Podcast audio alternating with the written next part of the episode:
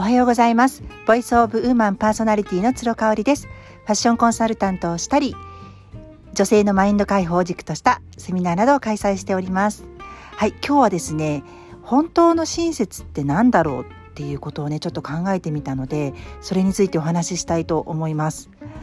えーと、皆さん YouTube 見られますか？私最近ねあのかなり見る時間減りました、まなぜかっていうともうね完全に Voicy とか他の音声配信にとって変わってますね私のあの隙間時間の過ごし方は。であの本当にゆっくりねあの時間が取れている時はあの録画したテレビ番組私が大好きな「セブンルール」とかえー、っと「おしゃれイズム」ねもう今月で終わっちゃいますねおしゃれイズムも。すごい残念なんですが。あと A スタジオとかねあの資格の方も大丈夫であればあのそういう時間が取れればもうテレビとかあの動画の音声サービスをあの見たりしているので YouTube にあんまり見なくなっちゃったんですよね。なんだろうと思った時にクオリティがねやっぱ中途半端に思えてきちゃったんですよね。あの中田さんとかのあの YouTube 大学とかもちろん面白いのででもあれはもう耳で聞いてっていう感じだから家事しながら聞けますよね。であのー、他の方の動画いわゆるその本当に YouTuber の、あのー、動画っていうのも見なくなっちゃいましたね。すごくお金がかかっていてもなぜか惹かれないっていうところが出てきててなんだろうななんかおそらくテレビってねあのー、1人で30分とか持たせるってことがないじゃないですか。30分番組であってももう何人も何人も出てきますよね、まあ、今ひな壇とかコロナ禍であんまないみたいなんですけれどももう1人だけ出演者で30分回すとかっていうことってないじゃないですか。ただ YouTube ってそれができますよね。できちゃうがゆえにちょっとこう間延びしちゃうというか飽きてきちゃってるのかな。なんか全体的にそんな気がしますね。だからちょっと見て次の動画に移るとかちょっと見て次の動画に移るっていうそのザッピング的な昔のねテレビでいうそういう状あの現象が起きちゃってるんじゃないかなというふうに思います。でそれをねする時間はちょっともったいないなって私的には思っちゃうのでそれだったら好きなテレビ番組を30分集中してみたいっていう方を選ぶのでね。あの YouTube 見る時間減っていますが皆さんいかがでしょうか？であの YouTube プレミアムってありますね。あの広告を飛ばす飛ばせるってやつでこれ月かえ月額1,000円ぐらいで入れるのかな？であの最初これができた時すごいいいなと思っててちょうどステイホーム中でねあの YouTube をもう本当に毎日の毎日毎日何時間も見ていた時だったんですよ。昨年ですかね。でその時にもう何が嫌だって広告が入ること。もう広告が入るともうそれをこうあと何秒で終わりますっていうのを待つのがとにかく時間が取られるし遮られるしすごく嫌だったんですよ。であの1,000円で入れるんだったらこれはと思ってあの主人に入ってもらうとファミリーで使う端末に関しては全て大丈夫なのかな、うん、でもテレビで子どもたちが見ている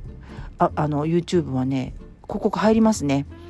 なのでもうねかれこれ1年以上ずっと広告なしで YouTube を楽しませてもらってるんですけれどももちろん有料でね。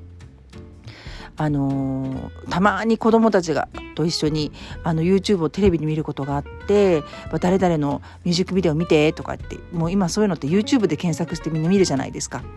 まあミュージックビデオは出ないけどなんかパロディのあの動画とか見てっていう時に一緒に見てる時にもうバンバン広告が入るんですよ。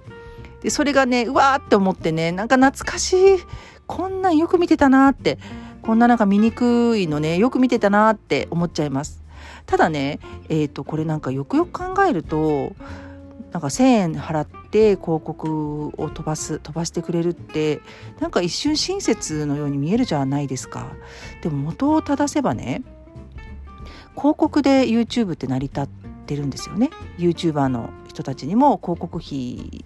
が払われて広告主から YouTube に YouTube からその YouTuber に支払われるっていうそういう流れじゃないですか。なのですごく大事な収入源なんですけれども1,000円払えば煩わしい広告を見なくても済ませてあげますよっていうね。これ一瞬親切なようでどうかなって思いませんか？うん。広告を本当は見せなくちゃいけないのにそれが煩わしいっていうことが Google サイトが分かってるっていうことなんですよね。だからすごく不思議だなと思って。逆を言うと YouTube プレミアムって1000円じゃないですか。なのでまだ入れない人がいますよね。これ例えば300円とか100円とかだったらほとんどの人が入っちゃうんですよね。そうすると困りますよね Google 的には。っていうところがあってこの親切って本当に見せかけだなというかね思っちゃいますね。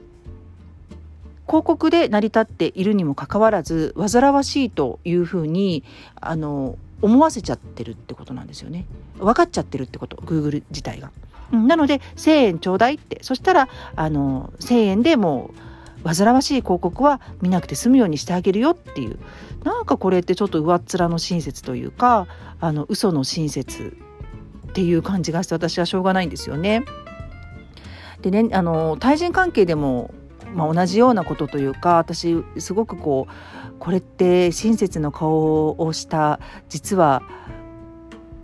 うん、違う一面だなと思うことがあります。それはね大人数で会ってる時に誰か一人のことを褒める人っているじゃないですか。うん、あの A, A 子さんがいた時に他にも B 子さん C 子さん D 子さんがいるにもかかわらずとにかく A 子さんのことだけを褒める。一番すごいとかね。本当におしゃれだよね。すごい綺麗だよね。スタイルいいよね。うん。一番おしゃれだと思うのよね。最近私が見た中でとかね。言う人いませんか？これね私褒めてないと思うんですよ。あの逆にね私がそれを A 子さんの立場として聞いてたらもう恥ずかしくって途中で遮ってしまうかもしれない。うん、他の B 子さん以下のね人たちの視線も痛いしその人たちがどういう思いをしてるかっていうのがすごくわかるなだけにちょっと厳しいなって思うんですけどこれねやっちゃってる人結構いるんじゃないかなと思うんですよ。でじゃあどうすればいいのかって思ったらあのもちろん人の悪口を言うの言うのは問題外です。ただ人を褒める時にもすごく気をつけたいなって思うことがあって誰かを褒めるんだったらその場にいる人全員を褒めろってことですね。これ私自身も気をつけてるしそれができないんだったら誰のことも褒めなくていいっていうことかなっていうふうに思っています。はいいかがでしたでしょうか？なんかこう一見ねあの人のことを褒めましょう人のいいところを褒めてあの喜ばせましょうっていうことって親切かなと思うんですけれども1対1の場合は全然問題ないと思うんですがそれが他にねあのメンバーがいる場合ちょっとまた感じ方とか捉えられ方が変わってくるんじゃないかなっていうお話をさせていただきました。